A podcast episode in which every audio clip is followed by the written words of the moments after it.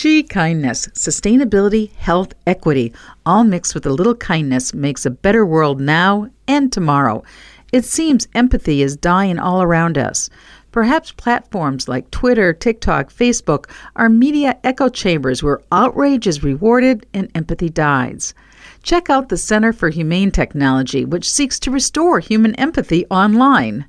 May 20th is World Bee Day. Support bees by not using pesticides and herbicides.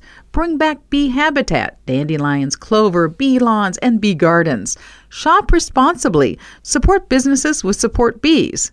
Learn to protect ground nesting bees. 70% of the world's bees live underground. Ground nesting bees need bare, mulch free, well drained, protected soil in a sunny area. So leave a little untouched area for your ground bees and also provide some trees. This is brought to you by the Alliance for Sustainability She Kindness campaign and AM 950.